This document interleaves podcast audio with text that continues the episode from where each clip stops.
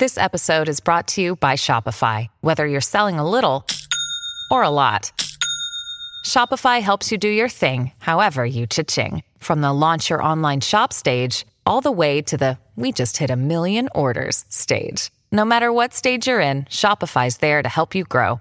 Sign up for a $1 per month trial period at shopify.com slash special offer, all lowercase. That's shopify.com slash special offer. Welcome to the New Books Network. Hi, and welcome to the Ideas Roadshow podcast. I'm Howard Burton, your host and creator of Ideas Roadshow, and I'm delighted to be partnering with the New Books Network to offer you our uniquely eclectic blend of long format conversations with a wide array of experts across many different subjects. The following discussion is a reformatted podcast version of one of Ideas Roadshow's first 100 film conversations that's also available in video and print formats. Visit ideasroadshow.com for more details. Are sign languages real languages? Well, not too long ago, people didn't used to think so.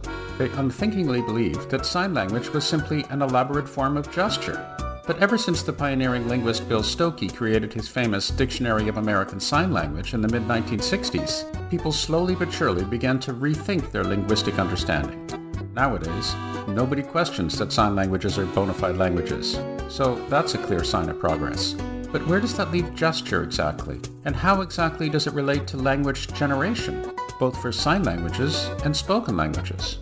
Well, that's exactly the question that UC San Diego linguist Carol Padden is interested in. So maybe at the beginning, right at the very beginning, we can talk about how we're doing this and some of the difficulties uh, that you had been mentioning earlier about the, your your problems when you even when you sit down to to to do an interview or to talk to somebody, your political issues, as it were. Right. Right. Every time I go into um, an interview, or if I'm giving a talk, or I um, I do something spontaneously, I have to decide which language. So I think maybe um, in some situations, if there's a lot of deaf people, I prefer to use American Sign Language. Right. So I would just sign. Like this, and allow Amala to speak for me. So I'll sign, and this is most comfortable thing for me. I don't have to think about how am I pronouncing a particular word, how am I going to state certain things, because I grew up with American Sign Language and it's my first, it's my home language, and I'm very comfortable with it. But if I'm in um, a different situation where maybe there aren't any deaf people there, then I prefer to just speak English um, without signing like I would with you when Right. we first met. I should speak with you. And then you're probably going to need to caption this part. But this means that I'm not available if deaf people were watching the video or were watching the event. So I have to weigh do I, um, I do I use a language I'm most comfortable with? But the voice is, is not me, it's somebody else. So I think, um, and, and I think another issue, a lot of people have the idea of you know sign language, or then you, you must use it because you can't speak English. But that's not the case. So I, I'd like, you know, I'd like to sort of switch back and forth and sort of hear what I sound like when I'm speaking myself, and then hear what I sound like if somebody else is, is uh, speaking for me. Now, Mala's worked with me for 12 years, so she knows what words I like to use. She knows what sentences. So it, this is the closest, but it, it had this feeling of a different voice, a different person talking while I'm signing. So um, I'm, I'm just going to switch between them. Perfect. And then we'll decide on the topic. Maybe if a topic might be maybe more personal, then I'd like to use American Sign Language for that. And then if I get, if we're talking about technical things, you know, if I want to talk about spoken language and sign language, maybe I'll switch to English. But I, I think the instructive thing is sometimes um, there's a person using American Sign Language and, and the person doesn't speak. So you think uh, sometimes you have a great interpreter like Mala, sometimes you don't have a very good one. So you think, wow, did this person really sound like that? You have to, you have to really think, this is um, one step removed. So I, I want to illustrate how the same person can sound different or sound just slightly a little bit different depending on what medium they're, they're speaking in and I and I think I want to show that um, I I grew up using American Sign Language. Both of my parents are signers. I have an older deaf brother. My parents are deaf. So sign language to me was completely natural. I used it. Um, my I've used it my entire life. So for me, switching between languages is, is a natural thing to do, and, and they both feel like they're me, but they're different sides of me. So you'll see when, when I start signing, I might express myself a little differently than I do if I'm, I'm using English. Perfect. I, I want to talk a little more about this idea of different sides of you because uh, I've, I've heard that uh, with many people with, with, who speak two languages or who have command of two or more languages that they, they feel like they're somewhat different people um, with, with both of those. But before I do that, and before I go into your personal background, um, I want to ask a question about what you just said uh, with respect to Mala. So, you talk about how Mala is an excellent interpreter, and how at the same time you've been working with her for 12 years. Has that changed when you first started working with her? Was there this sense of, of a connection with her that you might not have with other people? Has she changed very much in those 12 years, or did it take did it take two years or three years before you really felt you were on the same wavelength? You know, honestly, I can't remember. I um I, I began working with Mala because she she's one of the best. She one of the best interpreters I know. She um, highly qualified, had very good training. I think what happened in this relationship of working with an interpreter when uh, in a job like this is um, is she gets to know when I when I when I sign when I'm using spoken English. When do I talk with the person one on one? When do I use an interpreter? There's just we've become accustomed to different situations that we've been in to know what to do and at what time. But um, she's also a linguist by training. No. So she knows a lot of my vocabulary if I'm signing. If I have to give a large keynote talk, I prefer to sign if I can. Um, it should, I don't have to think about it. I'm, I feel I can be more spontaneous. If I'm speaking English, I feel I'm more guarded. Um, it, it feels like uh, I need to think, you know, what's the next word? Maybe not subconsciously, but it feels more um, I feel more protective if I'm, I'm doing it in English. So I feel like I'm a little bit looser, a little bit um, more spontaneous if I'm signing. So Mala knows she's heard all of my jokes. So she knows how to tell all of them ten times over. So she knows how to, she knows the joke so that she can time it um, exactly almost all of, um, almost all the time. So so there's that comfort. You walk into a situation where people don't know anything about signers, don't know anything about me, and then having the confidence of working with an interpreter I know very well is, is one less thing to worry about. So, what happens when you want to come up with a new joke? Why? um, maybe you should ask Marlo. I freak out a little bit. Yeah. Yeah, Mala likes to be thoroughly prepared. So if I have notes, she wants to read them in advance. Um, but sometimes like this, you know, we don't have notes, so we're um, yeah, so, we're so flying you, a little blind here. So you are out of your comfort zone now. um, let's let's begin uh, at the beginning at, at your beginning, and you mentioned having deaf parents and a deaf older brother, and my understanding is that you did not go into um, uh, an English-speaking environment until grade three or something like that. Is th- is that right? So, so I want you to tell me um, not only how that was for you and the impact that it that it has had, but I also want to get some understanding of what happened. Why did your parents do that uh, at that particular time? What what were their motivations, and were they pleased by the result as well? Right, my parents are both academic. They're um, they they retired. They were both on the faculty at Gallaudet University. So my um, they both graduated from Gallaudet, um, became professors.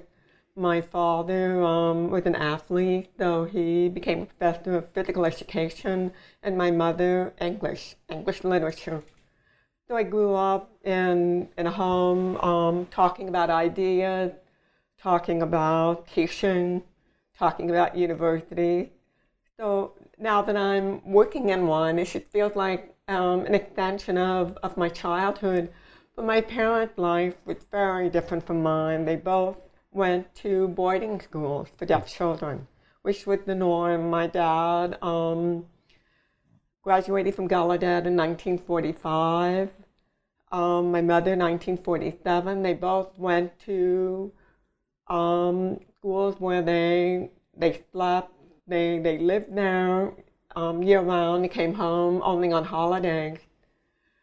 So for them, they they grew up in a segregated um, environment. Deaf people went to special schools, and hearing people went to what were called public schools. Now, I was born at a time when people were starting to think about um, inclusion. They didn't call it that. Um, they were thinking about mainstreaming uh, the philosophy, but they, that word hadn't yet appeared. Um, I was born hard of hearing, so I, um, but I went to a deaf school um, at Gallaudet on the campus, an elementary school. And when I was, I was about first and second grade, um, one of the school administrators approached my parents and said, you know, Carol um, is learning English quite well. She's hard of hearing. Have you thought about having her go to public school? Now we would say, you know, you're being mainstream, but at the time it really meant going without an interpreter, going alone. But this case, yeah, this case, I went to a school with a very small um, experimental program with a few other deaf deaf children. It was an hour by bus from my home. Hour. An hour, um, because they were they were bringing deaf children together from from all through the, the I'm not even sure it was in Maryland. Um, I think we, I'm not even sure what the school district. Um, so I remember leaving, you know, the familiar environment of my my school on the same campus where my parents taught to travel for an hour to a public school. Um, the class with maybe six to eight children to a class of 30 children. It really felt like this huge transition. Sure. Um, I went for a year, and then at the end they said, you know, Carol seems to be doing fine without an interpreter. She can go to her local public school. So I, I've been for most of my life until I um, until my first year of college, I never had an interpreter. I was the only deaf child in my school. Wow. So it felt like being educated abroad. I, I would go to school and then I'd come home and I'd use sign language at home, use it with my parents. I'd talk about, um, you know, what it was like. But my parents, they, if, there was a distance. You know, my parents grew up in a school with all deaf children. I grew up um, in a school with just just being the only one. So, if my parents, I think, um, felt that distance, I felt it. So it felt like something would be hard to explain that I had to live it myself. So that's what I've done. So I've, I've I think I've I'm very acutely aware of what it takes to communicate, how cultures are different, um, uh, how to reach people. That's something I've had to do. Sure. And when you were going through this long period of studying abroad, from uh, from from primary school all the way up through college, did you have positive experience as well? Did were there other people who were reaching out and wanted to learn American Sign Language, wanted to make a, an effort to get out of their comfort zone to be able to to have better contact with you, be they other students or, or teachers or, or, or anything? Did you have those sorts of experiences, or was it all you having to adjust to the prevailing um, societal norms or, or, or, or environment? You know, my, uh, a lot changed between third grade and um, beginning to teach you at UCSD. A lot of ideas changed about sign language. Um, American Sign Language uh, wasn't called American Sign Language, really. Um, my father never had a name for sign language when he was growing up. He should call it sign language. He should call it signing. And that's what I called it. So I think not until about 1965 was there the idea that sign languages are different in different parts of the world. People, people should naturally think it's universal. So um, William Stokoe uh, first identified what he called the American Sign Language. And it became American Sign Language all capitalized it became um, the name for the language, but it was not, we didn't name it, we just didn't, you know, we, it, it was what we did. So when I was growing up, I think when I went to uh, public school, I had friends who learned to fingerspell, but not really the sign, um, because that's not what hearing people do. Sign language is for people who don't speak. It's for people who need it, who have no other alternative but um, then the then um, we call him Bill Bill Stokoe initial publication, and then people started to think, wait, we need to take another look at this. And ideas about language changed, and it became it became a subject of study, which I think to this day amazes my parents that so many people out there are interested in what we do and in sign language, I mean, sign language was for the poor, deaf people, but now mm. there are all these people learning it. So I, um, so my friends of mine that have deaf children that go to public school now, they find much more receptive um, attitude about about sign language my daughter is hearing. So, you know, she'll say sort of um, in passing, oh yeah, my parents are deaf, I grew up signing, and they go, awesome. But, um, you know, she had a very different reaction than I did. Um, it, it wasn't something you had, but it wasn't something you expected people to be interested in or expected people to want to learn. Right. I, I wanted to ask a question about um, the development of sign language. You mentioned, is it Bill Stokoe? Is that is that uh, the the gentleman's name who who made it a formal right. language, formal discipline? When when this happened, and when all of a sudden it went from signing to the American Sign Language, did that change the the actual language in any way? Was there a sense of codification or this is now part of American Sign Language and, and that's not? Was it or was it just a seamless transition from what you were normally doing to just being called something a little bit more official? It wasn't sudden. Um, it took a period of time.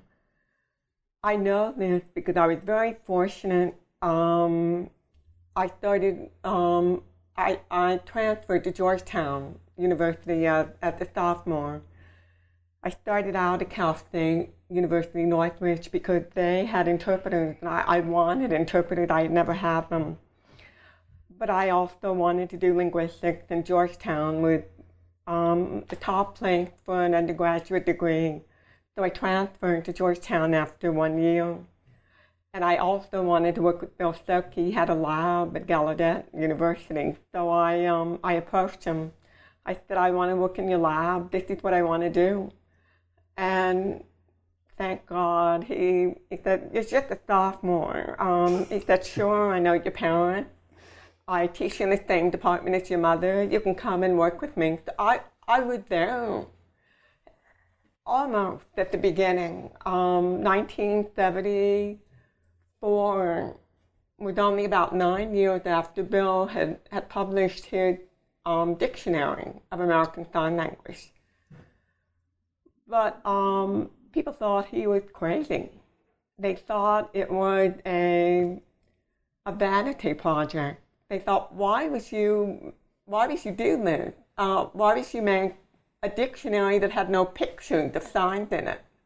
He had he had used he had developed a code for the handshape, the movement. He wanted a a phonological, phonetic analysis of what of how the movement came to mean things. because he was treating it as a, as a real language. He was, he was. But deaf people, hearing people, they just thought it was a fool's um, project. That he was doing this because he was just a little bit, a little bit crazy. And what he was, he was just his own person. He was an independent thinker. He didn't care. Uh, I remember, I think, my first first or second year I was at Georgetown, I would go back and forth between Gallaudet and Georgetown so I could work with Bill. I had the idea of, of having a reception so people could come to our lab and see what we were doing because people were talking about what are they doing up there on the third floor. They're, they're videotaping, they're working, they're, you know, all these graduate students and People, so people. I thought, why not have a reception? So we built it great, and we ordered the food, and we ordered a little wine. He, he had class. He was very classy about that kind of thing. And hardly anybody showed up. So we were there with, with wine and food, and nobody came. Now he revealed as, as one of the most original thinkers in our field, and actually, people, you will see almost any kind of publication that talked about the history of ideas about sign language will cite him. So um, many, many years later, and this was shortly before he passed away, we had a conference and invited him to sit there so we would all tell him. And I told him, you remember the reception we had and nobody came. Look at this room, it's filled with 300 people all these people coming to a conference just for you. So it wasn't all of a sudden. It really took a change of ideas, not just about sign language, but about language. Um, it was um, it's just the idea that um, that language um, it it has uh, it uh, it has structure, it has uh, properties and the ideas are still changing, and that, that's the work that I've been doing for the last decade or so with my colleagues, looking at new sign languages in other parts of the world, not here in the US, but elsewhere. I, I just uh, heard something on the other side of the door. Um, so let's build on that and describe to me some aspects of the differences between sign languages. You said that it's a popular misconception that there's only one sign language. Um, so tell me about the different sign languages that exist today and a, a little bit of the history. How did that come to pass? Um, I can imagine that it it, it, might have just been a natural process as any language. You, you have dialects and you have distinctions based upon the fact that groups of people are out of contact with other groups of people and they develop their own ways of, of communicating. Or, or is it somehow different from that? So maybe if you could just give me a little history as to uh, how those differences developed. Maybe this is a good time to use American Sign Language. Perfect. We will, uh, you'll see for yourself. Okay, well, American Sign Language you, is used in the United States and English speaking parts of Canada. It is also becoming a major world language. Other parts where they will use um, it for national and regional sign languages, and sometimes in very small sign languages, and I'll talk about that in a moment. But many different sign languages are around the world. We're not exactly sure how many there are. We're starting to find more and more and discover new ones. If you go online, there's a website, a database of uh, national or natural sign languages called ethnologue.com. There you will see a myriad of uh, sign languages, and they're adding more all the time. They have uh, sign languages in Brazil, in uh, Ghana, in Japan, China, Korea. I'm sure there are different sign languages in the north, north and south parts of Korea. But people think it's universal because it's gestural. And we think of gesture as universal, therefore, sign language must be. But in actuality, when you have a culture or community of people who are together and share a particular language, American Sign Language uh, dates back to, mm, we're really not sure. We know that often people pinpoint uh, to a particular time in history in 1817 when the first school for the deaf was established. But and we do have records of sign language communities and sign language people users prior uh, 18th century 17th century so we don't know exactly the date and we can't pinpoint the date when sign language began but schools are often a good indicator because people live in a particular place and all of the children come together and see because they never had contact before when they're together they begin to develop a, a common standard if you will conventionalized sign language or signing behavior that is developed from that group. So if you go to for example europe you'll have french sign language german sign language italian sign language each place and each different nation will have their own sign language. So help me out here because I need to know a little bit more of the linguistic structure. Um, the fact that that everyone uh, or, or, or, different regions have different sign languages does not actually surprise me.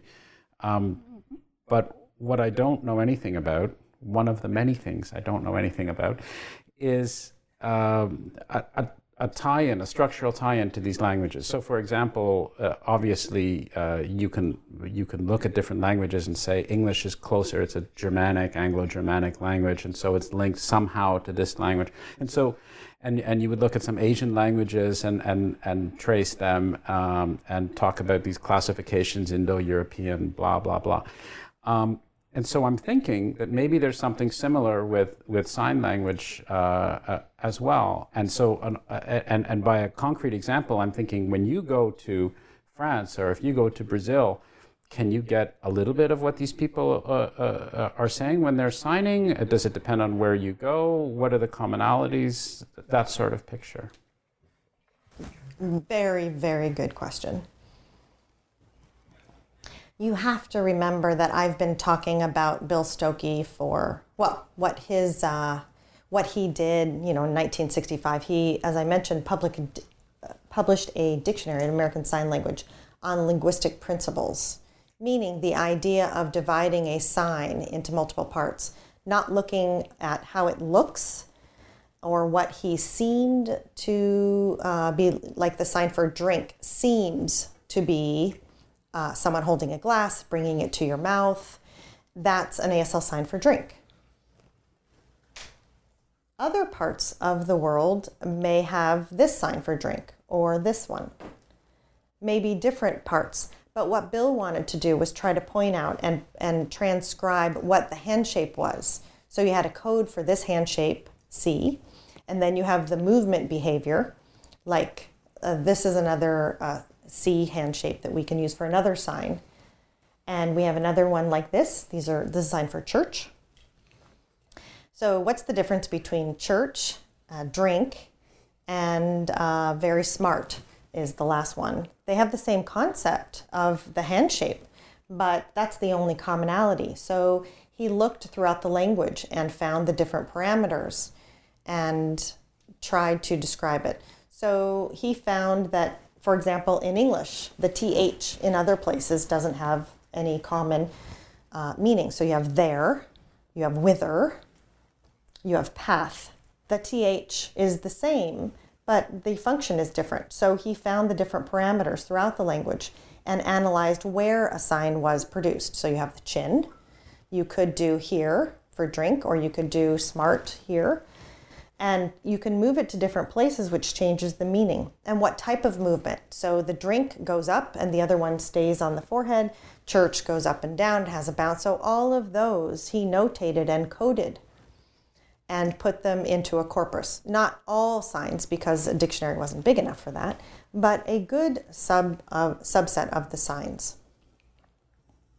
And that seemed, you know, to be a good idea.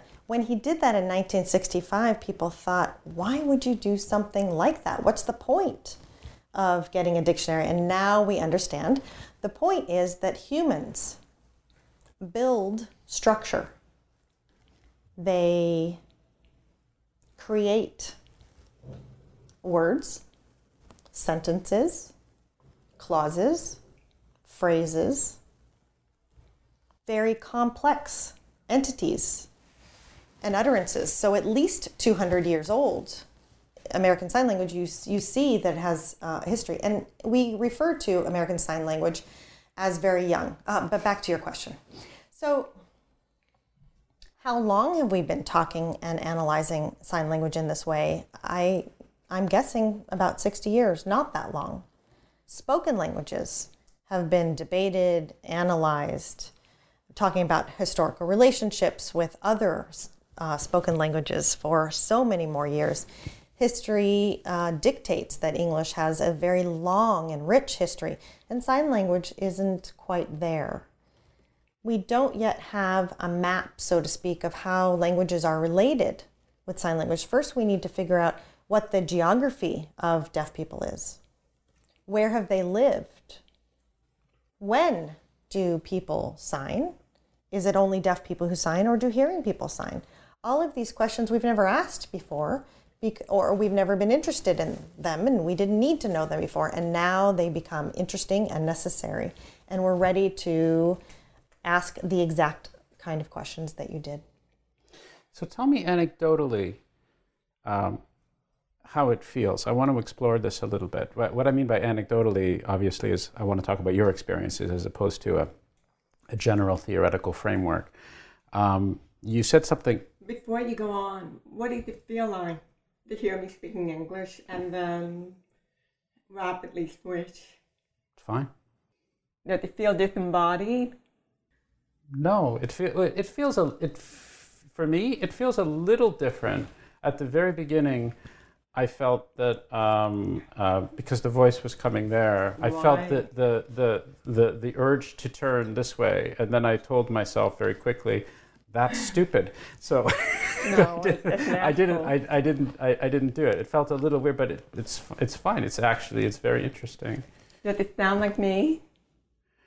Um, See, that's it sound, the thing. It's, it's oh, okay. I don't know. I don't know you, but it sounded uh, the sense that I had, and maybe that's because you told me in advance. But the sense that I had was that you you had no hesitation whatsoever, and maybe that's just because uh, because of what you told me before. But it it, it felt like. Y- it, it seemed to feel like like you felt that it was it was somehow more natural that you were a little bit more natural that but maybe I'm just projecting what you had told me before I don't know because you seem natural in English too. So, but it, it, did, it did did seem to be somewhat lack of inhibition, a little bit, tiny bit.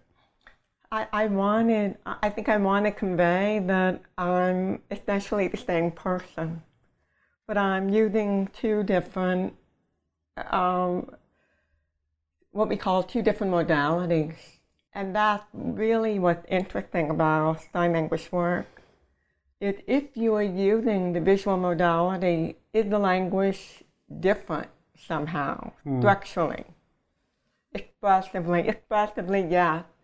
But is there something different about language if, if it's expressed in this medium or expressed in speech?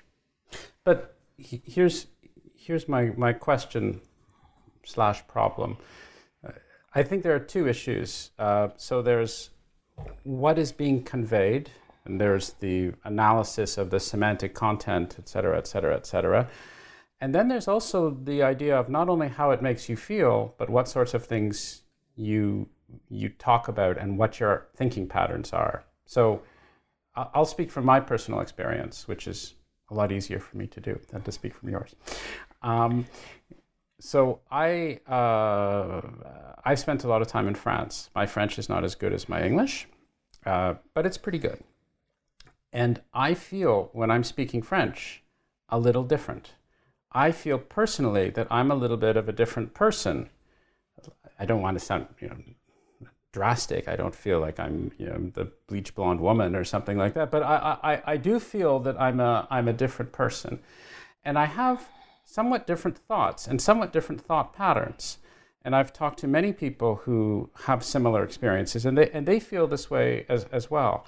Um, and part of that is is because of the fact that I think the structure of the language just imposes certain thought patterns on you. I don't know how to describe it. You're the you're the linguist, but anecdotally, my own experiences are such that I I do have somewhat different thoughts um, when I'm in that environment, whether it's cultural or linguistic or combinations thereof. So I can imagine that it might be the same uh, for you and for other people who are bilingual in terms of uh, uh, sign language, American Sign Language, or otherwise, and and uh, and another language like English. Absolutely, um, this, is well well documented that languages are worldviews. Their um, their way of configuring the world, their way of thinking about the world, and, and the language you use provides you um, a vehicle for that relationship with the world. So when you change languages, you change your relationship slightly.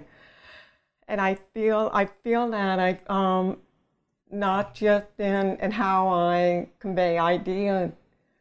Um, so absolutely, there's this.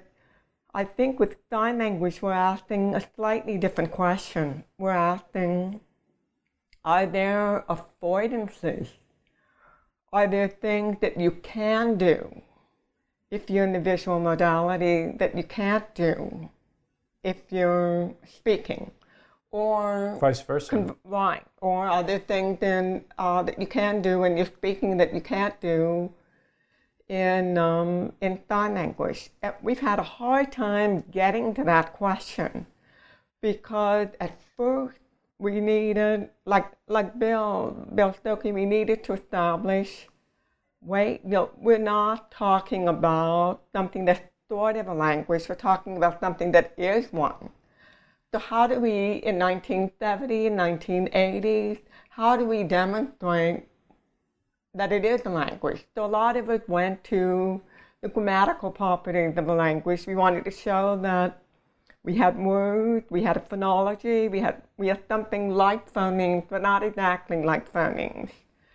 So if you have something like there, and you have um, uh, weather, and then you have path, the phoneme for the is at the beginning, the middle, or the end of a word. It, it's about the sequencing.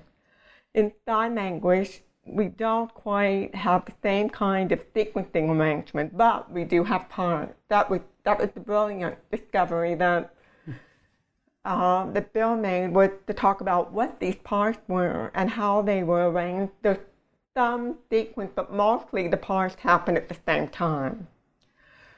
Then we wanted to show there were sentences. So my PhD thesis was how do we know we have the idea of a subject like the subject of a clause or a direct object, an indirect object, how would you make an argument for that in a different modality? So that was the whole thesis. I talked about verb agreement, I talked about different types of verbs and different properties of verbs. And that was 1983. Now is 2014, and the world, the world of ideas about language has shifted when I started, we, we wanted to keep a distance from gesture because people would say, oh, it's universal. It's the same thing. You would say, no, no, no, it's not. It's, it's, it's different. Um, gesture is one gesture for an idea, like, you know, good job, um, it's working, Um, uh, what else can you say? You just force, you know, see you later. Everything's good. I'm, I'm fine. You can leave, whatever, etc., etc. But sign language would say everything's fine. I'll see you later. You have a lot more specificity. You have you have words that you you combine and recombine. So you know we needed that distance from gesture because a lot of that work was really looking at co-speech gesture, which is what I'm doing now when I'm speaking. I'm not signing. Um, the gesture follows the rhythm of speaking. Sometimes you can use it to refer to the size of something, something being small, about this size or that size. The co-speech gesture um, it, it's very much linked to, to what you're speaking. There, were lots of ways that gestures seemed so different from sign language, and we wanted to emphasize that difference. Now, we 60 years later, we've, we've proven all we can, you know, we've, we've made our point. Now, I think what I'm doing and what some of my colleagues are doing is going back to gesture and thinking about how do you how, how the languages come into being. And this is the work that my research group has been doing for the last 12 years. Myself with Mark Aronoff from Stony Brook University, Irit Meir, and Wendy Sandler from University of Haifa. We, um, we began working in a Bedouin village in southern Israel. And this is a and this is actually a situation that nobody actually realized until now we're realizing this happens all over the world. You have a community that is close for some reason. Maybe it's geographically distant, maybe um, it's an ethnicity, maybe it's an island. Some way that they're kept separate from um, schools, from national sign languages and if you have a mix of deaf and hearing people, they spontaneously will begin to create a new sign language from gesture. In the first generation, it really starts, it starts to take on properties that are distinctly different from co-speech gesture. It's different from pantomime. It's a little bit more than pantomime. Then you have a second generation, it really starts to take shape by the third generation, it really starts to look like a lot of other sign languages in the world. So in a span of about 80, 75 to 80 years, you can build a new sign language out of gesture.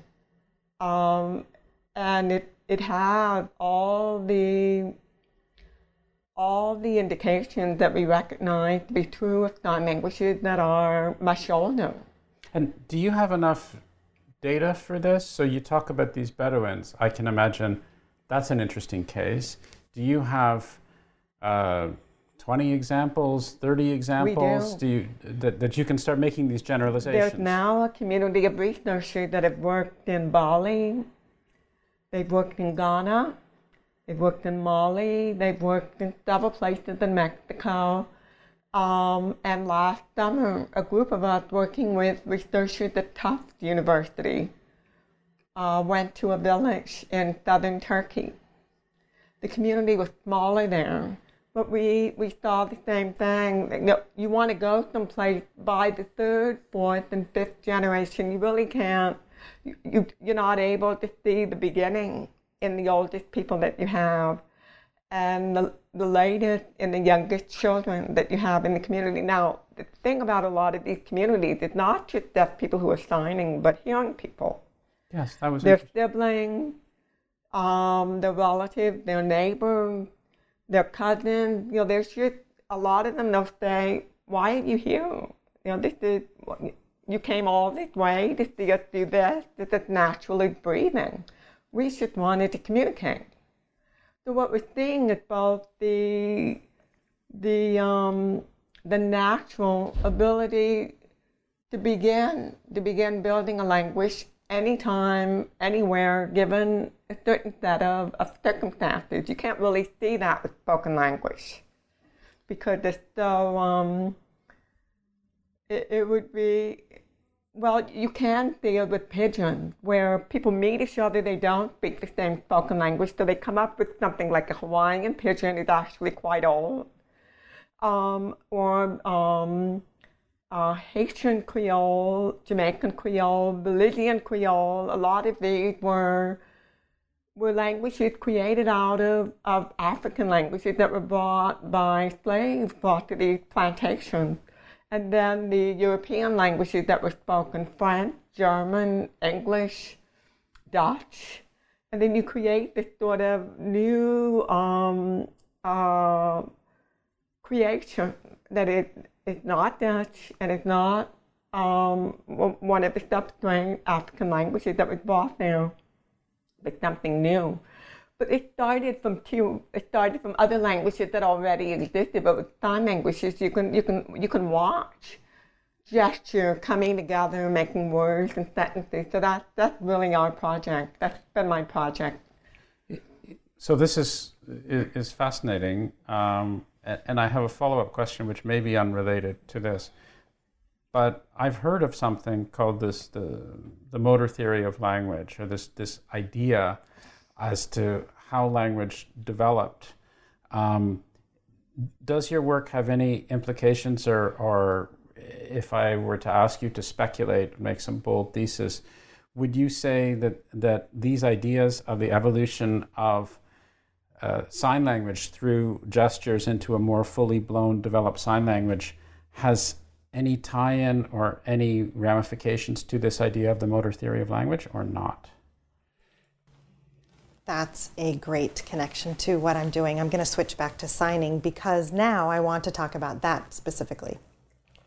The idea about the relationship between motor aspects of the body and language itself, you're right, has been around for a long time. But recently, people have begun to think about a similar concept called embodiment, which is our way of talking, our way of signing, our way of behaving, interacting, it, and it comes from how we interact with the world around us. So, for example, if you think of something like uh, the foot of the mountains, the head of the class, uh, the what's another example? Um, there are a lot of ways that we use the body or parts of the body to kind of set uh, the analog to something in the world. And so in sign language, that's much more possible because you can show with the sign. It seems pretty clear. If I'm signing something like drink or eat, naturally it involves the mouth. It wouldn't be drinking on my arm or eating on my arm. It would be drinking to the mouth or eating. So something seems, seems funny, yes.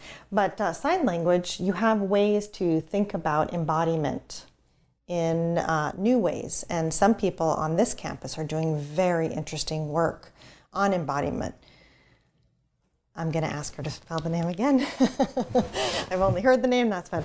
Um, Ben Bergen is uh, doing the type of ideas about exploring the relationship between people thinking, people speaking, and uh, anticipation of how the body will move.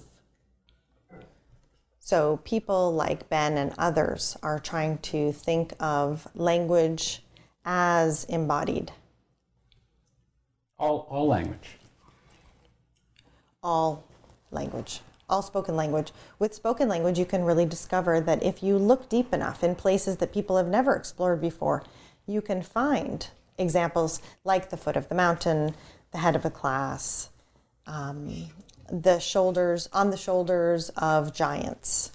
Some things like that where you have the feeling of standing on someone uh, to give images of the body as you build meaning. With sign language, we draw on that. We draw a lot of things on how the body interacts with the world around us. So, another example, I've started to work with the ideas about signs for tools in uh, sign language. they tend to show what you do with the tool. So we have hammer, we have um, toothbrush, saw, uh, broom, rake, etc. So I thought, oh, that seems very natural. But it also seems that the kind of sign where you show the movement, there are things that are man made. But if you're talking about fruits and vegetables, signs tend to change a little bit. They show the shape of the object. Like, uh, best example, well, uh, sometimes how humans interact with the object. So, watermelon, because you thump it, the watermelon, orange, apple, banana. You show more about the shape of the thing that you're interacting with. But with tools, you show how you hold it, uh, what the body is uh, interfacing with the world. So you have a separation between things that are man made and things that are not uh, from the natural world, not of the body. So you have banana, you have watermelon. This is the watermelon, and I'm thumping on it to do something with it. But then you have toothbrush or hammer, saw, etc. And they are more action based. So we've started to analyze those things, and people are beginning to think about those things in classifications in spoken languages as well. As, as you were talking, it made me think of uh, a couple of things. There's somebody I spoke to some time ago who's a, a neuroscientist, and he does fascinating work with um, uh, with monkeys, and uh, we can talk about that another time. But what what's interesting is his thesis is that the the human body, or, or rather the human brain, um, uh, somehow is is programmed or has a disposition to take over tools. So this notion of a tennis player whose racket is a part of his arm, to some extent, neurologically, that actually happens. And, and this seems connected to this idea of using tools, incorporating tools in the sense of embodiment, as you're saying. Right, to come back to what I said before, that the modality give you certain types of affordances. So this is designed for tennis. Yeah. So um, basketball, tennis, um, often assigned for sports is is the um, it, it's the predominant action of that particular sport. So what we've done is we've gone around to different cultures and asked um, Jesuits who don't know signing and of different unrelated sign languages around the world to look at pictures so we find um, what's interesting about about the idea of, of take a mop. In ASL, the sign for mop is something like this. But in in a Bedouin culture, you don't you don't push it, right. you slide it. so it. But sometimes I do this with the mom. And sometimes they do this with the mom. That you understand, embodiment is not my personal experience with it. It's my cultural, cultural iconography of that of that particular meaning. So there, that's why sign languages are not universal. You you have different bodily experiences around the world, and the the expressive potential of the language changes So you have you have some signs that don't look anything alike, but then you look at them and you think, oh, of course.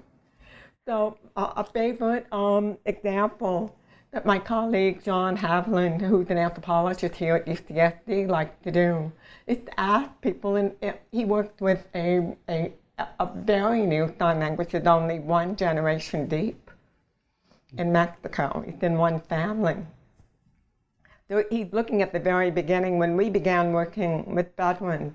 The first generation had already um, passed away, so we were working with the second and the third. So he would go, he will, he will ask the audience, um, if you were to come up with a gesture for chicken, what would it be? So what's your, if you were to gesture chicken? Oh, I hate these tests. Um, uh, chicken. Uh, what does a chicken do? Maybe an egg. Maybe eh, no eggs, no good. Something coming out of an. I I I. Okay, okay. So you sure some people would do an egg? I, Okay. I, I don't. I'm. I Imagine yourself in a marketplace and you're trying Right. to buy a chicken. see. I never go to markets. This is part of my Okay, problem. all Yeah. right, fine. Okay, you're off the hook here. But a lot of people would do something like this, or they might do this, Right. or they might do this. But in the first generation family sign language, the sign for chicken is Ooh. because that's what humans do with chickens. Some humans. Some, Not. Not. Not all. some humans, that's right. Um, well, that's embodiment. Um, but why don't we have this sign here? You might have something to do about our taboo for talking about how you prepare, you know, how you prepare food for consumption. Right. So this is why it's not universal. But it is based on gesture. It is based on, but it becomes uh, the what what what my group is. It, it we're looking at the co-emergence of meaning and structure from um, from a group, people trying to communicate, and then people want to communicate efficiently. So the language has to become faster. How did it become faster? How did it become as fast as American Sign Language? It's so fast that I'm sure you couldn't recognize the individual signs. Maybe you could see one here, one there, but it's very, it's very efficient. It's not, if you look at gesture, it's not. It's very, very laborious to do gesture after gesture. So we're very clear about what's different between gesture and sign language. Now, we want to we want to think about how, how do you make a language? If we can figure out how you make one, then we know exactly what its properties are. Is American Sign Language becoming more efficient? Is it, uh, is it evolving? If, if we were to have this conversation 20 years from now, would you be able to uh, point to some things? Do you think, obviously, I'm not asking for an ironclad answer because I'm asking about a conversation we might have 20 years from now. But uh, is there a sense based upon what's happened before that, that it will have changed in a way that renders it more efficient? Um, languages don't exist in a vacuum. Sure. They exist in real life. As languages are changing, they're also dropping, dropping off things.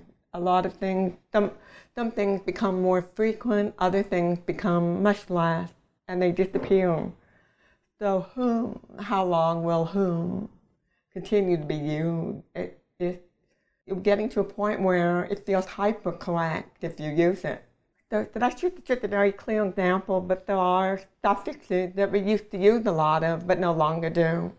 So you can look at, at, at all languages, they're constantly in a state of evolution and they're also devolving.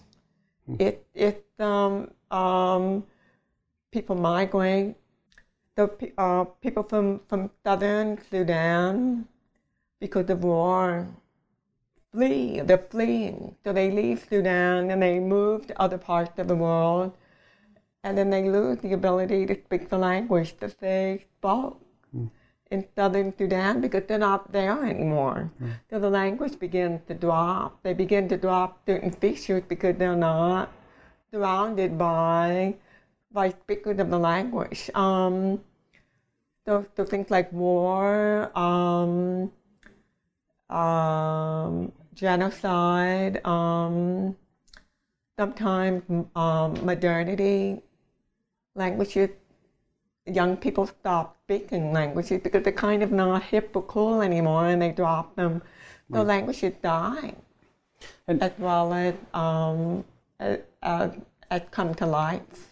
So, have you noticed American Sign Language evolving in your lifetime? Are there phrases, are there are there are there expressions uh, that were prevalent when you were younger that are no longer the case now? Absolutely, absolutely. Um, you know, um, my parents use a different language than than I do, than younger deaf people, younger than me. And you can you can see it, and you know the funny thing is, is when I meet a hearing child of deaf parents who grew up in a family using sign language, but they they learned spoken English as well. And then they they didn't interact with deaf people. They went off to college. They were not part of the deaf community. They go they go off to college, and some of them they they take classes with me. They come up to me and they say, "I don't sign very well, but I, I have deaf parents and I, I grew up signing, so I should want to introduce myself." If they come to my office hours, and they'll come, and they they're 18 years old, but they look like they're 50. the language is frozen Interesting. in their parent generation, and it, it and and it, it it's so remarkable. It, it, it, it's like I find I, I, I oh my dad does that. Or, um, or you- I know people who do that. Can you could give me an see it example? right away. You could see it how this. It's like somebody who's left. Oh well, um, it's in the movement. It's, it's a very subtle thing. Why my other interpreter has deaf parents. That's right. This is um, the sign for fast. She, she, we were somewhere working, and I saw her oh, do this sign for fast, fast. It's just a difference in handshape, but this is older, and this is newer. So I said, "You sign like your parents." She said, "I know it, I know it," and that's the thing that I like about working with. Sometimes working with CODAs is there's sort of a, a, a flash from the past. There'll be a small, a small thing. It's just a substitution of a handshape, but you get this feeling of um, of age, um, uh, something that feels rich and deep, just just by something small like that. Interesting. I want to get to this question of culture as well and the interplay between language and culture. So I was thinking about this um, recently. Um, eh, one, I'm going to generalize, so I'm going to say that right from the beginning that uh, obviously I'm not talking about all people of, of these cultures. Nonetheless, I think one can generalize uh, to the extent that you can talk about the English, that is the English from England, uh, sense of humor for example, or you can talk about uh, a style of uh, of whatever mathematics or or a style of painting or something like that that comes from from different places. Um, I was uh, was recently talking to someone in. Um, in, in Los Angeles, who's an analytic philosopher, and I've long maintained that there seems to be something tied between the language, this Anglo Germanic style of language, and analytic philosophy. There's probably a reason why it didn't come from the French or, or, uh, or the Italians or, or, or, something like that. Um, and I started thinking about things like sense of humor and plays on words and puns. And, and I thought, again, from my personal experience, there does seem to be a difference in, in, in, the, in in terms of the, the jokes or the humor or the plays on words that can be done, certainly between English and French. They're both very playful, but they play in somewhat different ways. Um, can you give me some, first of all, is that in your experience completely crazy? And then, assuming it's not completely crazy, what can you say about American Sign Language and the sense of humor and, and, and, and puns and, and the, the blurring of the language, poetry, perhaps because of, of course, of, uh, of your your complete fluency in English, you can look at these things and compare. Uh, does that make any sense? Where, where I'm going with this? Absolutely, absolutely. Um, yes, um, there's a slightly different style of, of humor when I'm signing. One of the funniest things you can do is to adopt um, the mannerisms of a different person signing. Mm. It's like changing your voice or mimicking someone. You know, we can do we can we can do somebody very familiar. Uh, let's say a very well-known deaf person. We can mimic that person, and people say, "I know who you are." um, just like you can do it. Somebody can mimic Robert De Niro or um, John Wayne or somebody like that. We can do that, but very often. Um, um, Jimmy Fallon does this all the time. He had this this um, sulky teenager kind of voice he gets into, and people know exactly the style or the type of person he's talking about. You can do that in sign language. You can you can mimic a hearing person. You can mimic a new signer. You can mimic um, a very conservative, um, um, hard nosed kind of deaf person. You, you, you can or you can you can mimic some sort of flaky person. You can do that. You do that by by it's very subtly changing your movement and your body positioning. And you, you can make people laugh doing that. So you, you can convey sarcasm. Um, but I have, I have um, a very good friend that has this very unique way of, of being funny, and she does it out of the blue. When she doesn't, you, you can't help but laugh. But you know, when you sign, um, you have signs like deaf or home or um, you sign on one side of the body. Typically, if you're right-handed, it's always the right the right side. If you're left-handed, it's going to be the left side. So what she does instead of doing deaf is she goes on the opposite side, which is funny. I don't know, it's not funny to you, but no. when she does it, it's just like you're on the floor laughing. I can't tell you why it's funny. But that's that's because really interesting. It it's so clever. Right. Um, it nobody does it. So when she does it, it's just unique and clever and hilarious. Right. But jokes, I mean, that's that's what's interesting because, of course, jokes from one language to another often don't travel right. well. That's that's that's the whole. That's one of the cruxes of of, of this notion of, of of humor and language and culture. It's exactly that. It's the fact that I don't. I don't find that funny because I don't understand the entire framework. Right. I don't even have any reference to draw right. on. Right. You have to you have to live the framework to right right. So yeah, you know, we tell jokes and and that kind of thing. Um, I, I haven't spent a lot of time analyzing, you know, what would be a punchline and how would a punchline work. But some of the funniest things, really, for me, is, is simply for us, sometimes the punchline is to show the reaction of the other person.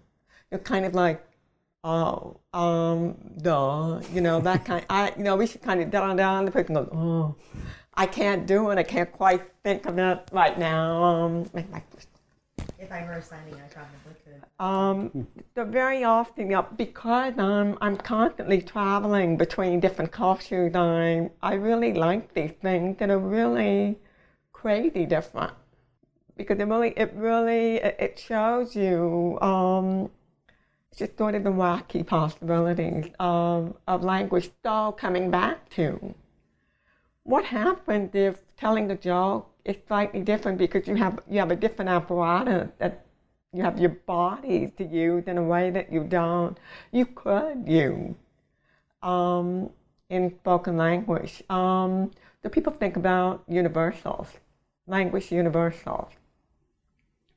And sometimes that idea to find something so abstract in order to find something that's common across all languages and across sign languages and spoken languages, you have to reach a level of abstraction that almost makes it no longer descriptive. Right, it's sterile almost. Exactly. You lose you lose what's the, the, the embodiment part of it that's that's fascinating. But what I and my colleagues are doing is we think about language as um, you work with what you have and only what you have. Um, so speech has a little bit of gesture. You're not completely devoid of it. And the, and people become beginning to realize how multimodal language is. We tend to you think um, at audio, but you're going to do a video. Why? Because the things that happen in exactly. video that, that are not in audio. You get a, a richer sense of, of what's being said. Do people understand this? And I think we're beginning to appreciate the signers are, and speakers, what they have in common is not necessarily some abstract idea of language universals, but what they have in common is that all humans have the potential. They're, they're all multimodal. They, they, they, but they have they choose different configurations of that multimodality and to build a language. That's really what we're working with. We want to see why sign languages end up with this particular configuration, why spoken languages end up with that. Um, there, there are some spoken languages that um, use um, something called um, phonic things or ideophones it's a um, the languages that you click, the languages that use sound symbolism. We use a little bit of that, but in Japanese you use it more. So you begin to see all the differences across all languages. that they they are each of them a subset of the entire possibility of, of communication in all human beings. So I think of sign languages as um, as, as uh, uh, uh, transmitted across time and across generations in a culture and a community that's completely infused with the need to communicate. It this this, this wonderful um, blend of, of creativity and structure. Structure that you have, conventionalization, creativity, that you can find even new ways of talking about the way that the world is changing. This idea of modalities, different modalities, the fact that you can use uh, this notion of embodiment in, in, in far more descriptive and, and, and arguably impressive ways. Certainly, uh, you have a wealth of opportunities using sign language that you don't have using, uh, using a language like like English or presumably most most spoken languages, um, brings me to this notion of the richness of the experiences that, that are conveyed, the uniqueness to some extent of the experiences that are conveyed through language, and that in turn brings us to this notion of deaf culture and this notion of the idea that uh, uh, one can imagine a world let pick a date doesn't matter 200 years from now where people say we you know we have to we have to move towards a time when uh, we can eliminate deafness from the world. And then as a consequence of that or as a likely consequence of that we can uh, imagine that that language that entire way of communicating ideas that whole structure would be eliminated which would be a, a, a horrible diminishment uh, of the richness of not just the human experience, but of the ways of coming up with all sorts of different ideas and communicating and, and this sense of modality.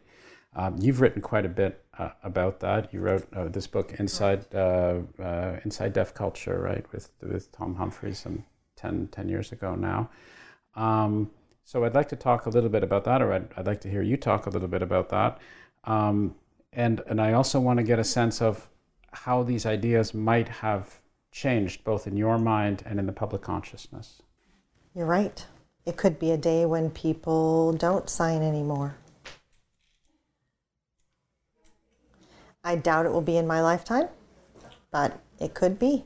It could well happen. There are people who think, why bother with signing? If you can speak, why bother?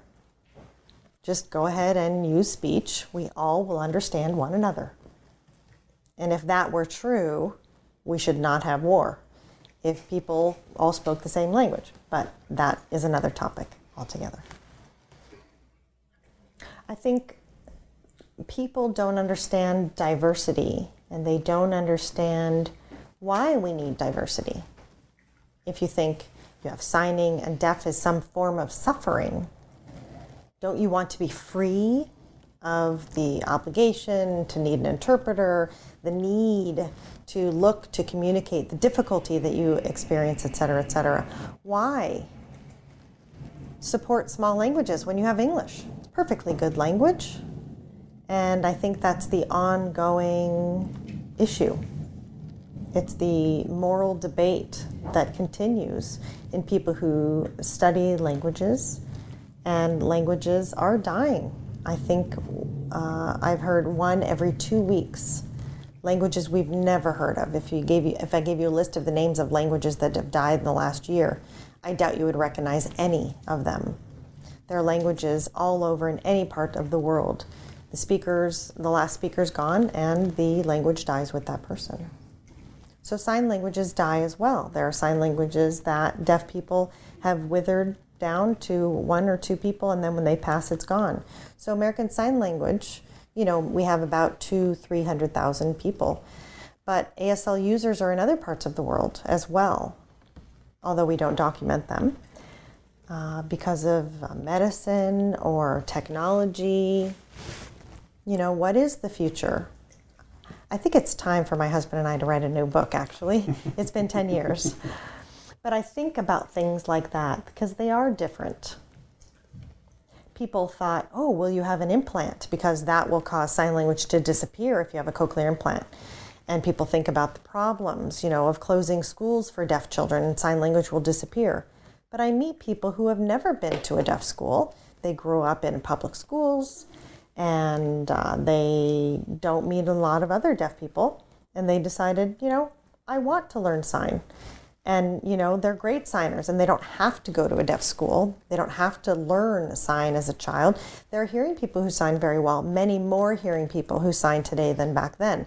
We never thought that we would see so many. It's maybe double the number of signers if you count hearing people. So 200, 300,000 are the people who use ASL as a primary language. But if you add people who take ASL here in the United States or here at UCSD or in the colleges or universities around the United States, I just met someone at a conference who was learning ASL on YouTube. Just decided I want to learn ASL. He's Korean. He wanted to learn because uh, a lot of conferences will have ASL interpreters and they might not have Korean sign language interpreters. So he went on YouTube and did some research and found uh, some signing. He's he's pretty good for a person who learned from the internet. Not bad at all, I must say. So people, you know, learn English from watching American TV. They learn it in school. They learn it in television. So maybe our whole um, methodologies for learning language is changing. I, I, don't know. Is, is there a, a related issue with um, American Sign Language versus other sign languages as there is to English versus other languages? Do you have people who are who are proponents of Korean Sign Language or French Sign Language who say these bloody Americans, you know, they're, they're yes, definitely. yes, uh, in Africa, that's another thing you mentioned something about how languages are different. Uh, a deaf man, uh, Andrew Foster, uh, was a missionary. He decided he's American African American, he decided to go to Africa and set up deaf schools. I don't know how many deaf schools, but he set up many in Africa. And at the time, he was, I think that was 1960s and 70s, he thought, you know, we should encourage using ASL. It, it's a good language. Uh, you know, we've got English and ASL, but people didn't understand the impact and allowing people, you know, the goodness of allowing people and richness of allowing them to build their own. So a lot parts of Africa learn and use ASL. So to look at African signers, I don't actually understand them. If they come up and talk to me, I can. I it, it's different. It's uh, it's a different dialect of ASL, but they sign ASL. And they said it's great to know ASL because now I can go to conferences around the world. My country can't afford a sign language interpreter, so I go to other conferences, and US has money to send their interpreters there. So I watch an ASL interpreter and I understand I have no problem. I use my sign language at home, but I'm glad I know ASL too. So there's that. And it's, you know, the economic value, you know, the richer language um, has access. You know, it doesn't have to be one or the other. You can know more than one language. You can know two, three, four is perfectly fine. So, two follow up questions. First is, uh, uh, I don't know what this is called. I'm not a linguist, so you'll have to tell me. But uh, Mala just said you know. So when one speaks, one says things like like or you know or something like that. It, do you actually do that when you're signing? Do you do you have those whatever they're called uh, those pause things that one puts in when one is actually signing? Are there physical things? Yes, yes. I'll show uh, things like uh, this, okay. or uh, or um, yes, there was something that's when she speaks up and knows they have fillers. as we call them. You don't want someone looking away during silence. So you want to keep the floor, and people keep looking if you continue to speak. And that's the principle of holding the floor. Interesting. Um, and, and you mentioned in passing this idea of, uh, I think you used the word, uh, the adjective richer. So I can imagine, uh, maybe in terms of vocabulary, so I can imagine that in sign languages, there would be one language, uh, maybe it's American Sign Language because people, uh, it seems to be very, very prevalent and very popular and it will have developed, that have a greater vocabulary or richer vocabulary or, or, or, or what have you. Um, is it the case that one can look objectively at some of these different sign languages and say some have a at some level a greater power of expressiveness by whatever metrics you want to use, just as some people will say English has a much larger vocabulary. Now, of course, that doesn't mean that you can't say things in other languages. Okay, let me just start that all over again. Um, yeah, it's very risky. It's very risky to go down that line. okay. During the little break, in fact, that we had, we were talking about um, this notion of different people signing in different ways masculine, feminine signing, the different styles, which, uh, of course, upon reflection, made sense to me. But I, again, I hadn't thought of this notion of, of, of, of people expressing themselves in a in one typical way or, or another. Can you tell me a little bit more about that? Because that's a fascinating angle. You mean like a female and masculine type classifications for those types of signs, or different parts of what signing's like in different parts of the United States? Well, like with, the, the, in our culture. So the specific example that we were using was uh, we were talking about fast, right? And and then uh, and, and you said, if, if memory serves, um, that you thought this was a particular masculine way of, of doing. This is a typically male way of signing as opposed to a female way of signing, which I had never even registered in my consciousness that there would be such a, a distinction you know, if you hear someone say something, you, oh, that sounds like a Southern California type of way of talking. and you, you envision an image of a person. So when you think about the signing for fast, I tend to think, uh, I, I imagine a type of person who would who might use that sign fast in this way, different from a person who would use the different hand shape for the other way to sign fast. The whole hand sign fast is a little bit heavier it seems older, maybe. Um, yeah. Okay. It's uh, it's one word. It's it's a way of pronunciation for the sign, and it kind of gives you an image of what that person or the people or the place that might use that sign, and it just happens naturally with languages. But can you generalize and say that um, there's a macho way of doing things that that that that, uh, well, that's a that's a typically male testosterone riddled way of signing as opposed to something sure sure but it's really hard to separate the body from that right? So a uh, very masculine body you know you think of it in that way. It affects it has that effect on that how they use their space between their arms and their hands and how right. they hold their body and the tempo of their movement. Um, the whole thing all together feels so, you know, actually, there's an interesting thing about language that you tend to recognize things that are stigmatized.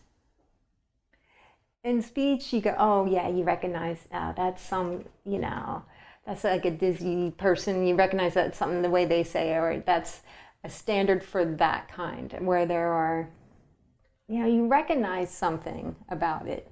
But we all have dialects, right? We all have variations.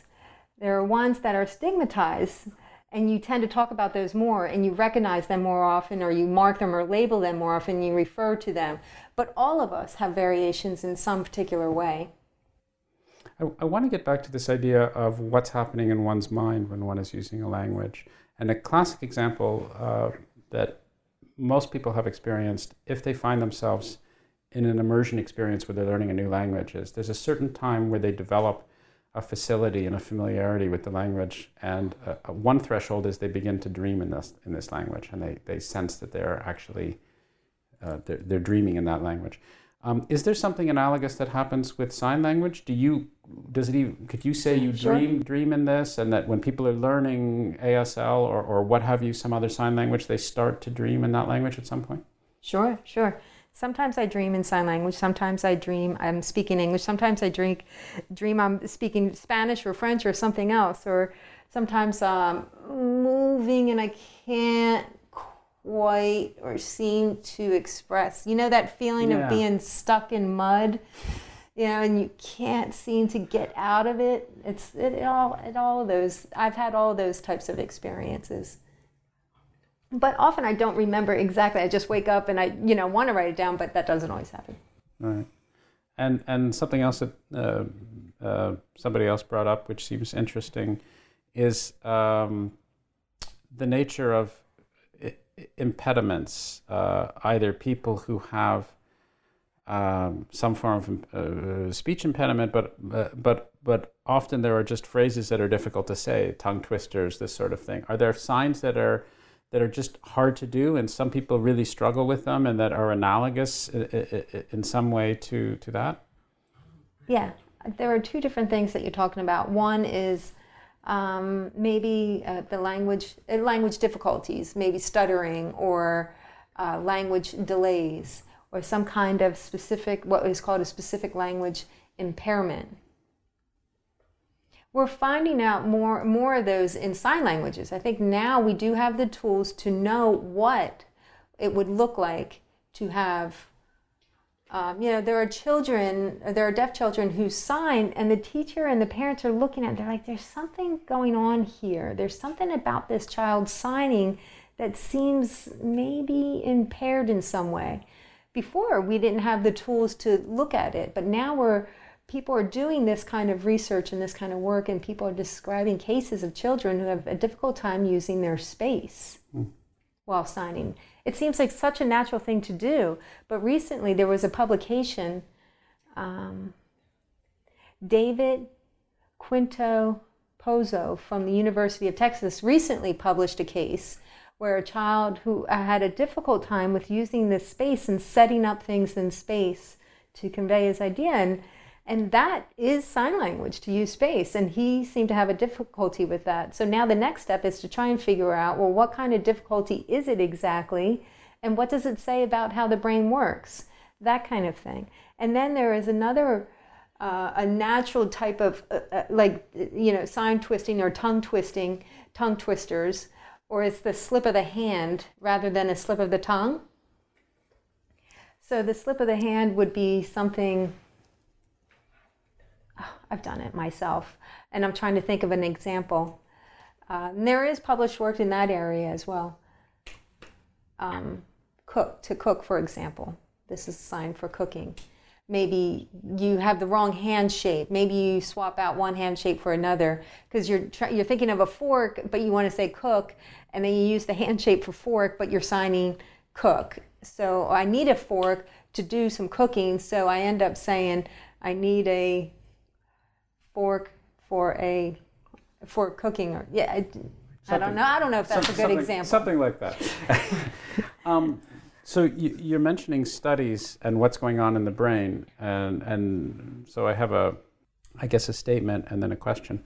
I was talking to uh, Ellen Bialystok, who is a psychologist who studies uh, the effects of bilingualism in the brain, and one of the things that some of her research has led to is that the the um, she has looked at fMRI studies of uh, uh, what's happening in the brain. Um, Oh, Were I was helping her. I'm sorry. Okay. I was helping her spell. I was helping the interpreter spell the, the person's last name that you had just mentioned.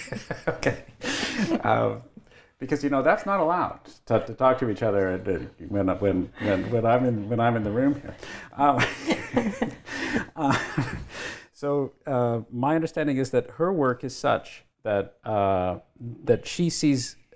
Uh, I don't know if it's exactly the same, but effectively the the the same um profiles and signatures in terms of what she's looking for neurophysiologically um, of of bilingual people, uh, be it English and French or Spanish and Russian or or or Chinese and sign language or, or what have you. That that sign language is fundamentally equivalent in, in, in terms of her particular studies. So that struck me as as as quite interesting and certainly um, really solid uh, empirical evidence for the idea of sign language as fundamentally equivalent, structurally equivalent to other languages that, that, uh, that, that, we're aware of. And I'm, I'm wondering what sort of other types of work you might be familiar with in terms of what's happening neurophysiologically, looking at, at fMRI studies of people with sign language. Is that a booming field right now? And where, where are we with all of that? It is. There, there's a lot of people working with fMRI, with MEG, with um, ERP um, studies with sign It's not work that I do, so I don't feel um, I can talk about it at length, but um, it's the explosion of work on sign language structure, on um, small sign languages as well as national, larger sign languages, fMRI work. Um, there's work on sign language acquisition in young children. Um, there's just about, and now I, I was just talking about um, language impairment. Um, signing children both deaf and hearing who seem to display something that seems not quite um, typical. And, and having, having the ability and the tools to go in and describe exactly what the impairment is, and then to be able to link it to um, um, particular part of the brain and, think which, which parts are related to comprehension, to production. The, um, sign language is, is, is both about the body, but it's also about using the, the space in front of the body. So you you can you can make a map if I were describing how to get someplace, how to travel. I, I would make a uh, I, I would I would just sketch out in front of me. You can do it on here, or you can do it like vertical. There are different ways of doing it. So if you're if you're kind of is kind of mapping out, the question is whether because it's language, but it's also visual spatial, which is in the right hemisphere, but language is in the left. So there are a lot of studies about which aspect of space is tied to the language, which aspect is maybe more general, generally visual spatial. And, and, and the thing with sign language is to flip in and out. Uh, I think we're beginning to realize that signers also gesture. So I, I, I talked previously about co, co-speech gesture. We have co-sign gesture. Hmm. A lot of people think, and this is some of the work that my colleagues and I are doing. A lot of people think, well, if you have sign language, what do you need gesture for? that gesture simply withered up and and and died. It, it, was replaced by sign language, but we're finding now that the sign is gesture, and we can show it from um, from studies that we've done with young signing children doing um, um, tasks where they, they have to describe or, or talk about um, math like like uh, a math problem on a board. This is work we are doing with Susan Goldin-Meadow, who's one of the leading um, scientists in the area of, of gesture, and she had done this work with hearing children. And we did the exact same experiment with deaf children to show that they were using gesture in the same way that young children were. Hmm. So speech and sign language, it, the modality is different but the configuration it, um, is about conveying categorical information. Gesture is about conveying something that's more continuous, something that's more um, analogic. And language is, is purposely not analogic, it's more categorical. So sometimes if you want to show uh, a particular kind of distance, signers will use gesture to show something that's bigger than or smaller than. So the sign for big and small. But small, I'm not really showing you how small. Big, I'm not showing you how big. But if I wanted to show you how small, I might do something like this or this. If I wanted to show you how big, I might do something like this. So you, that's why we think of, of language use and are multimodal. they have rich resources, but you end up using just a subset of that. So some, like I said, some languages have click, some have whistle, some have used a lot more gesture in, in the Mediterranean area. Um, um, in in Arab countries in in southern um, southern Europe, you use a lot more than more gesture than in northern Europe. So uh, a lot of that is shaped by by culture, by community. Um, a lot of these things people thought were universal. We're beginning to really understand how to describe diversity. So, so there's the cultural aspect of this, which I certainly get. I mean, anybody who's been to Italy knows that there's a lot of Right, of gesturing that goes on there. Right. Um, and there's a lot more than goes on in Iceland, I would guess, although I've never been to Iceland, so I probably shouldn't say.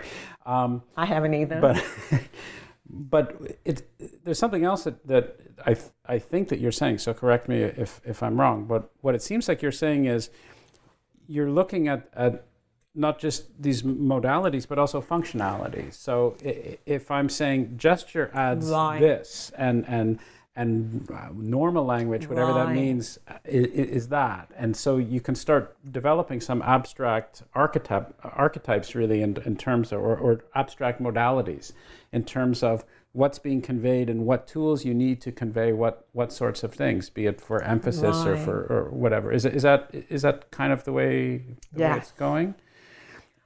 Right. I think you tried to ask me earlier, I may have not gotten to it, but you wanted to know if languages varied in efficiency, functionality. Yeah. Um, and I said, you know, that was kind of risky. I, I- there's this, um, this idea that all languages are equally complex. There are no languages that are simple, or no languages that are more complex. That all languages do what they need to do. So um, some some languages have nine or ten genders. Uh, they tend to be smaller languages that are very detailed about categorizing the world. English has no genders. You wouldn't say it was less complex. You would say that, in a way, um, some people have, have said that um, English is ideal as the, as the world language because because it does not have multiple genders, does not have the complexity of, of verb agreement that you find in, in other languages. Um, the small languages tend to have actually they're they can be quite complex because they're, they're very detailed about naming, very detailed about subtypes. Uh, they have names for lots of different things. In English, we don't have a name for things that we don't know, how to identify different types of things. So that, that, that idea that once you start trying to develop a metric, the metric is always specific to the purpose. But here, here's my problem with some of this uh, as a complete non-specialist. Um, let me set it up by by just giving a bit of an of an anecdote to something which I'm suspecting you'll be familiar with based upon your expertise and uh, and where you find yourself. So I was talking to one of your colleagues. Um, who, who's in the psychology department, but he studies language and the use of language, Victor Ferreira. Um, and Yes. and so we had a discussion about uh, some of his research and the claims that he had in his research using the, this word that as, a, a- as an indicator. Um, and and the his thesis The word that the word that and his the- something, yeah. Right. So his thesis was based upon his research that one might think that in uh, normal communication, when I am having, uh, uh, when I'm speaking to to someone, I am preoccupied with uh, how they might understand that. Um, the the truth is that I'm really not doing that because for efficiency purposes, what I'm really doing is just finding a way of saying my thing rather than worrying about whether they will understand it. So anyway, it- what what what his ideas are based on is, I think, this notion of efficiency. And so there's this sense of how can you convey this in an efficient way, and how can you move forwards. And there there there is there is a sense of, uh, or at least there are aspects, I think, of of this notion that you brought up of the potential egalitarianism or the real egalitarianism of different involving different languages. They're they're all just means to an end and so forth. Um, my problem, which I promised you that I would get to, is that it, it's not all about efficiency for me. So uh, just using one language, namely English, I find that often when I slow down and when I use an effortful way of thinking so that I don't just run off at the mouth, but I take a little bit of time to search for my words and think about the right way to express myself and think about the subtleties involved in language, I do a better job, in my view, of, of actually communicating. And this um, and to me, at some level, that's the most significant thing. So I realize sociologically people are talking, they're not doing all of that. And so you can measure how languages evolve and whether it's efficient, and you're conveying, hey, there's a hunter over here, we better get out of the way, and you know, all that kind of stuff. But when I'm looking at the higher level nature of language as a means of communicating advanced, sophisticated thoughts, or when I'm using it playing with the language, or humor, or, or poetry, or writing in a, in, a, in a very elevated fashion so that I can uh, subtly and, and effectively and cleverly perhaps convey a sentiment or, or a meaning, then I'm doing something quite different. Um, which is all to say that it's not entirely obvious to me that any language will be best suited to be able to do that, that I might be able to make distinctions. Maybe, maybe not. I'm not. I'm not making distinctions between people. I'm not making cultural distinctions. But at least it's logically possible for me to say, no, this this language is a little bit better suited towards this particular end than that language for whatever reason, historically or otherwise. You see where I'm what, what I'm muddling around with, which has nothing to do with sign language in particular. You, you mean that this language is better suited for this particular island culture?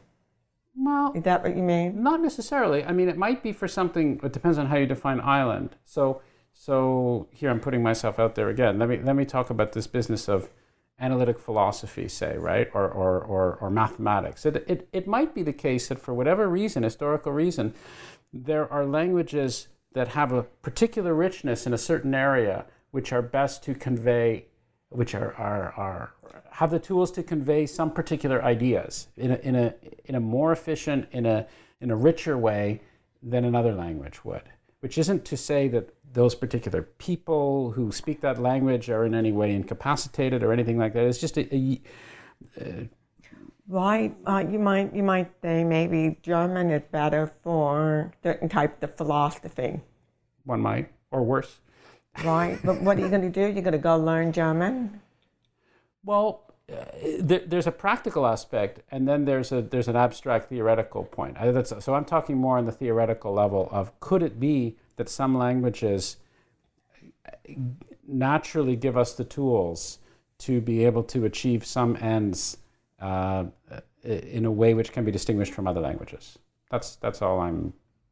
That's all I'm asking. I think though. I think people do. People do recognize. I mean that that's called diversity. I mean people do recognize um, different languages code or or offer different um, possibilities that maybe other languages don't. But then it's, it's the practical matter sure. too. You sure. right? Even if you know we could find the best language for for something, uh, but then there's the very practical problem of how are you going to get access to it? How how can you learn it well enough to to actually take full advantage of it, that you might decide that sign language is great for certain types of poetry. But then there's the practical matter of knowing it well enough to be able to create that kind of poetry. Right. So, you know, there, there's, um, it's just that languages are both very easy and very hard. When I started working um, with this village sign language, there are 3,000 people living in this village, Bedouins. And about 100, you know, they don't really have a sense that whenever we go in and ask them, how many deaf people do you have? They'll say, we don't know. Because who's counting? Um, who's counting are the schools and uh, the bureaucrats, the, you know, the, the, um, the nation, and it's that um, taking need, they're who's counting.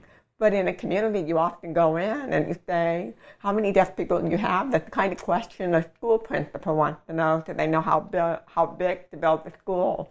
But the community doesn't care how many there are. Right. There's somewhere between 100, 125 deaf people living in the village, and I think maybe five times that many who sign the language very well. So I figured this is a new language. So I'm coming in for the first time. It should be easy. It's hard. It's very hard. It's harder than a European sign language.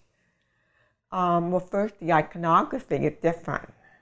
So if I go to Europe, there's this sort of Western Europe, um, U.S. type of iconography, which is the thing that you think about are going to be in the head.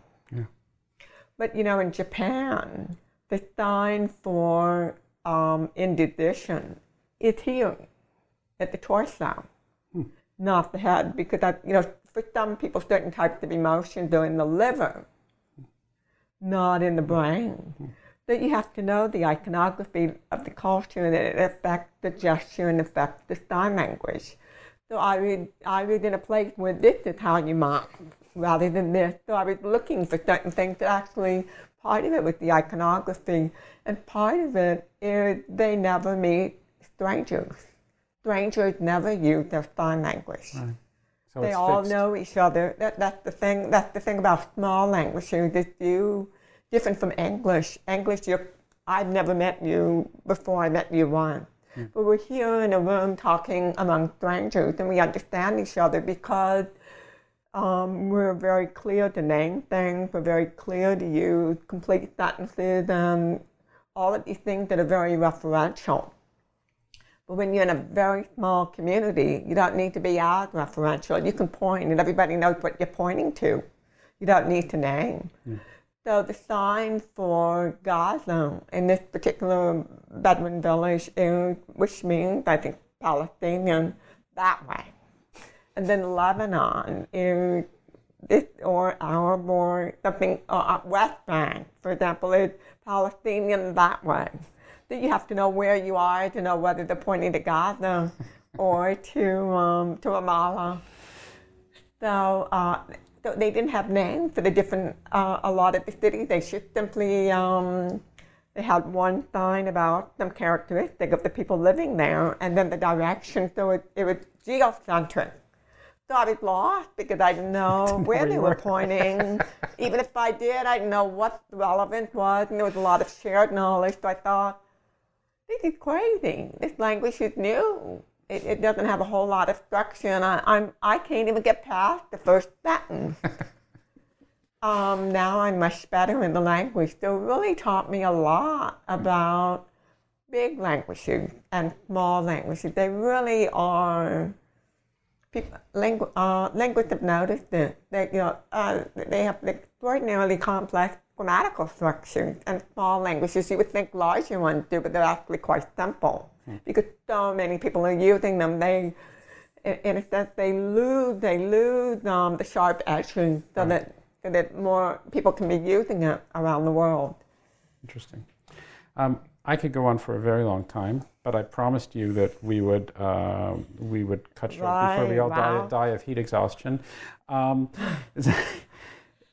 before I conclude, I just wanted to ask you if there's anything that you would like to add that uh, we haven't touched on, or that you um, feel we should definitely chat about a little bit more. Wow, I think we've covered we've covered so much. I don't know how long this has been, but we've covered a lot. Um, it's been an interesting conversation. I'm sure I'll think of something at midnight tonight, but Well, not you, right you, now. you know you know what my email address is, so uh, so I please do, please I do. please let me know. Anyway, Carol, this was great. Thank yeah, you very, nice much. to meet you too. I hope you enjoyed this reformatted podcast.